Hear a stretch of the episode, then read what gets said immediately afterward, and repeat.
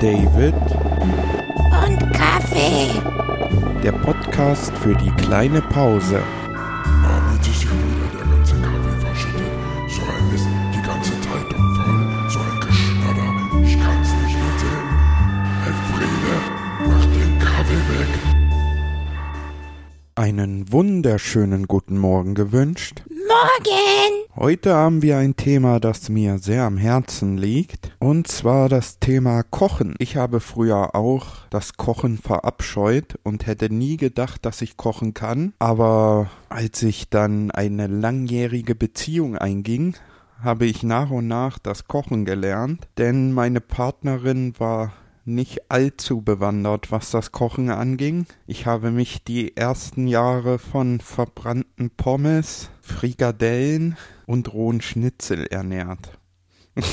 und irgendwann dachte ich dann, Mensch, jetzt fängst du mal einfach an zu kochen. Ich bin dann erstmal total in einem kreativen Fluss abgedriftet, weil ich ein sehr kreativer Mensch bin und es hat mich wahnsinnig gestört, am Anfang nach Rezept zu kochen. Ich bin dann auf Ideen gekommen, wie blauer Reis mit Lachssoße, also Reis mit blauer Lebensmittelfarbe und dann halt eine schöne lachsfarbene Soße oben drauf oder habe Leckermäulchen in eine Nudelfanne gegeben halt einfach wild experimentierend. Als ich dann aber merkte, dass mein Know-how im Kochen noch nicht so gut ist, dass ich blind Zutaten zusammenwürfeln kann und nix davon schmeckt, was ich mache, habe ich dann doch eingesehen, dass ich vielleicht erstmal mit ein paar Standardrezepten anfangen sollte. Meine ersten Gerichte waren ganz einfache Sachen wie ein China-Wok also Nudeln, Fleisch, Gemüse einfach mit ein bisschen Sojasauce und Zucker. War sehr lecker. Ist das auch heute noch, koche ich auch noch sehr gerne. Und Schinkennudeln mache ich wahnsinnig gerne. Esse ich auch heute noch sehr gerne. Ist auch sehr leicht, vor allem für Anfänger. Einfach Schinken oder Fleischwurst was man lieber mag. Schön anbraten mit Zwiebeln, die Nudeln mit rein und Eier drüber und stocken lassen. Bisschen würzen, bisschen Petersilie drüber. Sehr, sehr lecker. Ja, Ansonsten Rührei, Spiegelei wird wohl auch jeder können. Hackgerichte sind auch immer sehr leicht, da man dafür nie viel braucht. Oder was auch immer gut ist, einfach äh, überbackene Sachen. Ein bisschen Hack anbraten und so ein bisschen Frischkäse rein. Also Paprika Frischkäse oder Kräuter Frischkäse schön verrühren. Dann schön auf Toast geben, Käse drüber, ab in den Ofen. Auch ganz lecker. Also es gibt eine Menge Sachen, die man auch als ungeübter Koch kochen kann. ja, seit ich Single bin, mache ich wieder sehr viel Fertiggerichte. Versager. Spüle. Nee, nee, schon gut. Na, will ich ja wohl meinen. Wenn man anfängt mit Kochen, sollte man sich erstmal natürlich ein Rezept raussuchen, was einem gefällt. Und dann sind drei Punkte ganz wichtig. Erstens, alle Zutaten haben, versteht sich von selbst. Zweitens, das Rezept ganz genau lesen und überlegen, welche Geräte also Küchengeräte und Kochbesteck benötigt werden. Muss man zum Beispiel Eier schlagen?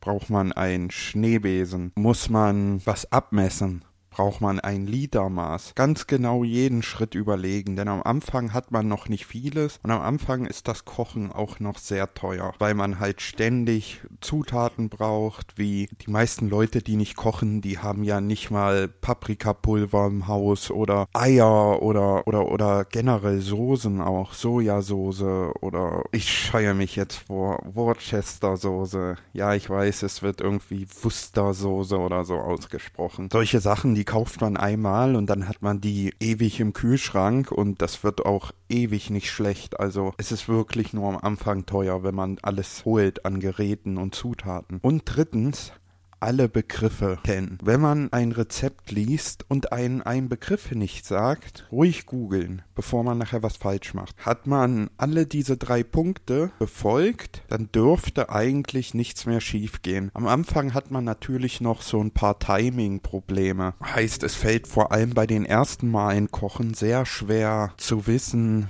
wann mache ich was, wann mache ich jetzt die Nudeln rein, wie lange wird die Soße dauern, wenn ich Beilagen habe wie Kartoffeln oder Kroketten, wie lange dauert das? Man kennt halt noch überhaupt gar keine Abläufe. Und ich habe es am Anfang so gemacht, vielleicht auch noch ein kleiner Tipp. Erstmal alles machen, was man später nochmal warm machen kann, falls man sich noch nicht traut, quasi auf vier Platten zu kochen. Dann erstmal die Soße zum Beispiel machen. Äh, wenn man Gemüse hat, dann zum Beispiel man kocht jetzt Mischgemüse in Sahne ein, dann gerne auch schon mal das Gemüse machen. Das sind alles Sachen, die kann man später nochmal warm machen. Und dann kümmert man sich um die Sachen, die man nicht nochmal warm machen kann. Wie zum Beispiel Kroketten aus dem Backofen. Die kann man dann quasi in Ruhe machen und beobachten. Das dauert alles ein bisschen länger dann, aber man geht auf Nummer sicher, dass nichts schief geht. Darf ich heute auch mal was sagen? Was denn? Schon gut. Aha.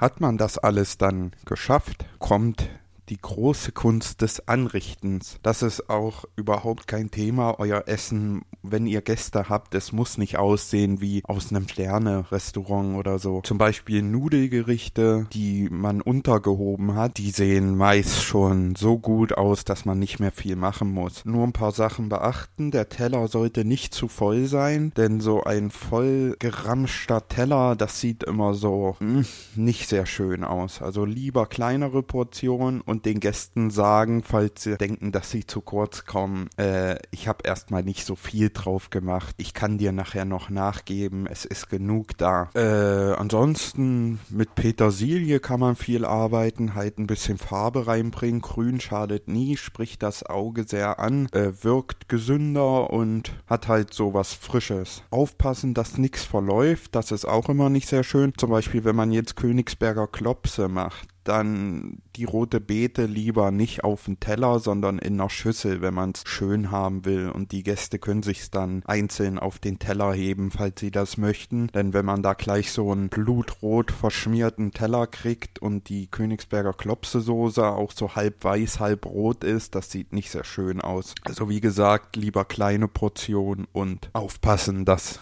nichts ineinander verläuft und damit macht man eigentlich dann auch nichts falsch. Ein schönes Thema auch der Abwasch.